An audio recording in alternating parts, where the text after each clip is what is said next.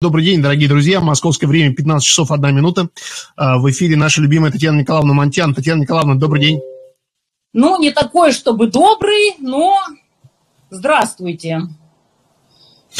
Татьяна Николаевна, ну вот последние события с мостом можете прокомментировать? Мост очень жалко. Но, в принципе, я предполагала, что где-то так оно и будет. Потому что если бы вместо того, чтобы какие-то заградительные боны ставить там, каждую опору как-то патрулировать. Люди несколько недель кошмарили курортников, обыскивая им багажники и бардачки. Ну вот, в принципе, было понятно, что рано или поздно что-то подобное случится.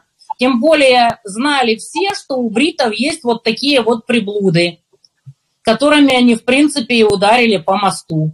Все об этом говорили, все знали, что такие атаки будут, и тем не менее, вместо того, чтобы защищать опоры и что-то патрулировать на воде, кошмарили курортников. Ну, вот и результат.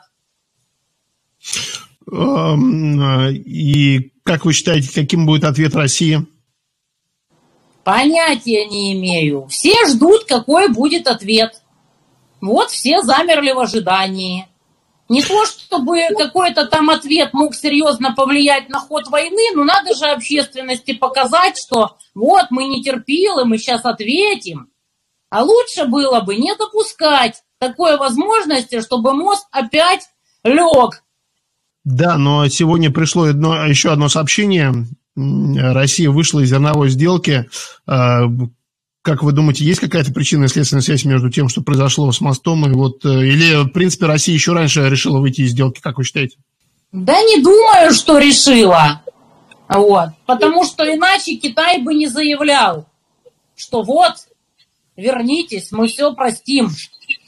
Зерновая сделка должна быть, все такое. Одно дело, когда это говорит Эрдоган, и совсем другое, когда это сказали китайцы. Но тут ситуация на растяжке. Как можно после такого не выйти из зерновой сделки? Ну, в самом-то деле. Тут внутренние волнения могут уже начаться. Поэтому решили приостановить, но с барыжной формулировкой. Вот если вы сделаете то, все, то мы, наверное, может быть, вернемся. Так что тут, как говорится, опять все не так однозначно. Хотя как можно барыжить с откровенными врагами, ну вот очень многим непонятно. Но, наверное, по-прежнему остаются товарищи, которые считают, что с ними кто-то собирается договариваться, а на самом деле с ними воюют всерьез и на уничтожение. Татьяна Николаевна, а почему-то такая резкая реакция тех же Соединенных Штатов и Евросоюза? Они чего, зарабатывали огромные деньги на этом зерне? Почему они вот прям так резко реагируют? Да дело даже, наверное, столько не в деньгах и не в зерне, а в том, чтобы публично унижать, причем делать это беспрерывно. И с этим у них все нормально получается. А что будет теперь после этого с Одессой? В принципе, как бы, я так полагаю, что в рамках этой зерновой сделки какие-то удары по припортовым, допустим, сооружениям Одессы не наносились. Теперь мы будем что-то такое ожидать? А кто его знает? Одесса как стояла, так и стоит. Простым людям от этого ни холодно, ни жарко. Может, какие-то точечные удары по местным барыгам и будут нанесены. А так, ну что глобально можно сделать с Одессой? Если даже с Херсоном ничего не удалось сделать и плацдарм удержать не удалось. Что Одессе будет? Да ничего ей не будет. И вообще пока что непонятно, как останавливать корабли, если решат все-таки в наглую идти на протырку. И даже наплевав на отсутствие страховки. Топить гражданские суда, что делать? Вот все ждут, смотрят, что из этого вообще выйдет. А вообще не надо было доводить до такой ситуации, чтобы на такую растяжку ставили, чтобы демонстративно возвращали нациков из Азова, наплевав на договоренности публичные. Вот так. А что будет с курортным сезоном в Крыму? Потому что он еще в самом разгаре, там полно туристов. И как вообще вы считаете, что, может быть, там... Будут ехать по сухопутному коридору, будут ехать на паромах. Народ ехать в Крым не перестанет.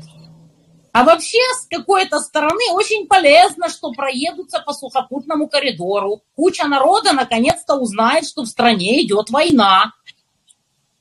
По обстреливаемой дороге поедут, по которой гипотетически может прилететь вот этим вот дальнобойным, которые выдали нацикам наши неуважаемые западные партнеры.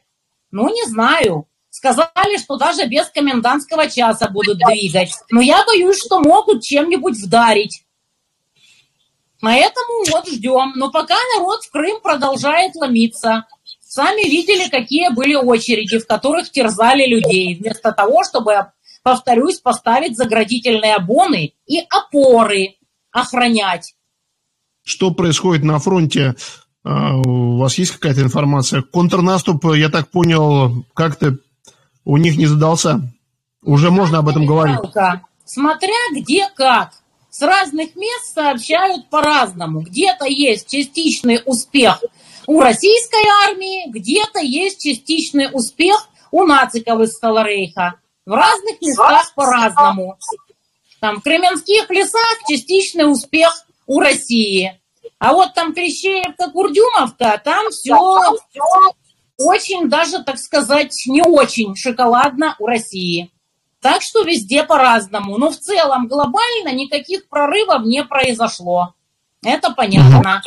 И в том числе и поэтому так торопились хоть что-нибудь подорвать, хоть кого-нибудь убить, чтобы хоть как-то подсластить пилюлю с этим контрнаступом для салорейховской вовлеченной публики. Ну, получилось. Посмотрите, какая вакханалия творится в Салорейхе.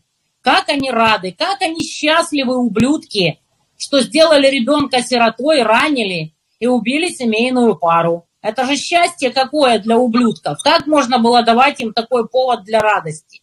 А что с мобилизацией? У нас каждый день картинки, видео оттуда, как ловят людей на улицах. Ваши источники что говорят? Реально массового отлова в больших городах пока что нет. В той же Одессе, из которой наибольшее количество картинок, Аркадия гуляет, бухает, и там никого не ловят. Ловят на улицах людей, которые окажутся простыми беззащитными смертными. Вот. Киев никто никого не ловит. Вот. Остальные большие города тоже непонятно по какому признаку отлавливают. Но вот действительно массового отлова пока что нет. Это все еще впереди. А так пополняют запасы мяса в дежурном порядке пока мест. Ну, народ, конечно, на измен. На военкомов уже готовятся совершать нападения. Так что потихоньку гроздья гнева злеют.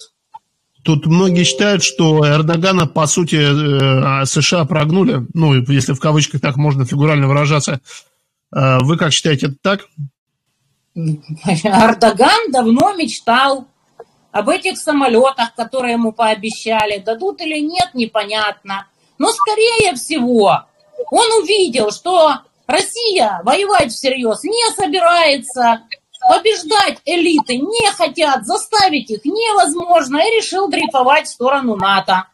А что ему? Он заботится об интересах Турции, о чьих еще интересах он должен заботиться. Тем более ему теперь примерно плевать. Выборы прошли, следующие выборы не скоро, и можно не заморачиваться. Там дико собираются повысить цены на горючее.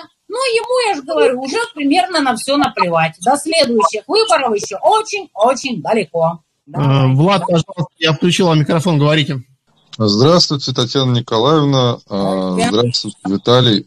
Татьяна Николаевна, у меня к вам вопрос такой. Вы смотрели ли вы интервью Олега Царева Сергею Мордану? Знаю, что Мордан вы не смотрите, но, тем не менее, может быть, вам кто-то там рассказывал, не рассказывал. Нет, не смотрела. Расскажите в 5 словах, о чем именно вы хотите. Коротко у меня такой вопрос. Да, значит, Олег Царев сказал, что в интервью с Сергеем Морданом на Slovo Live сказал, что выход из Херсона это не было инициативой.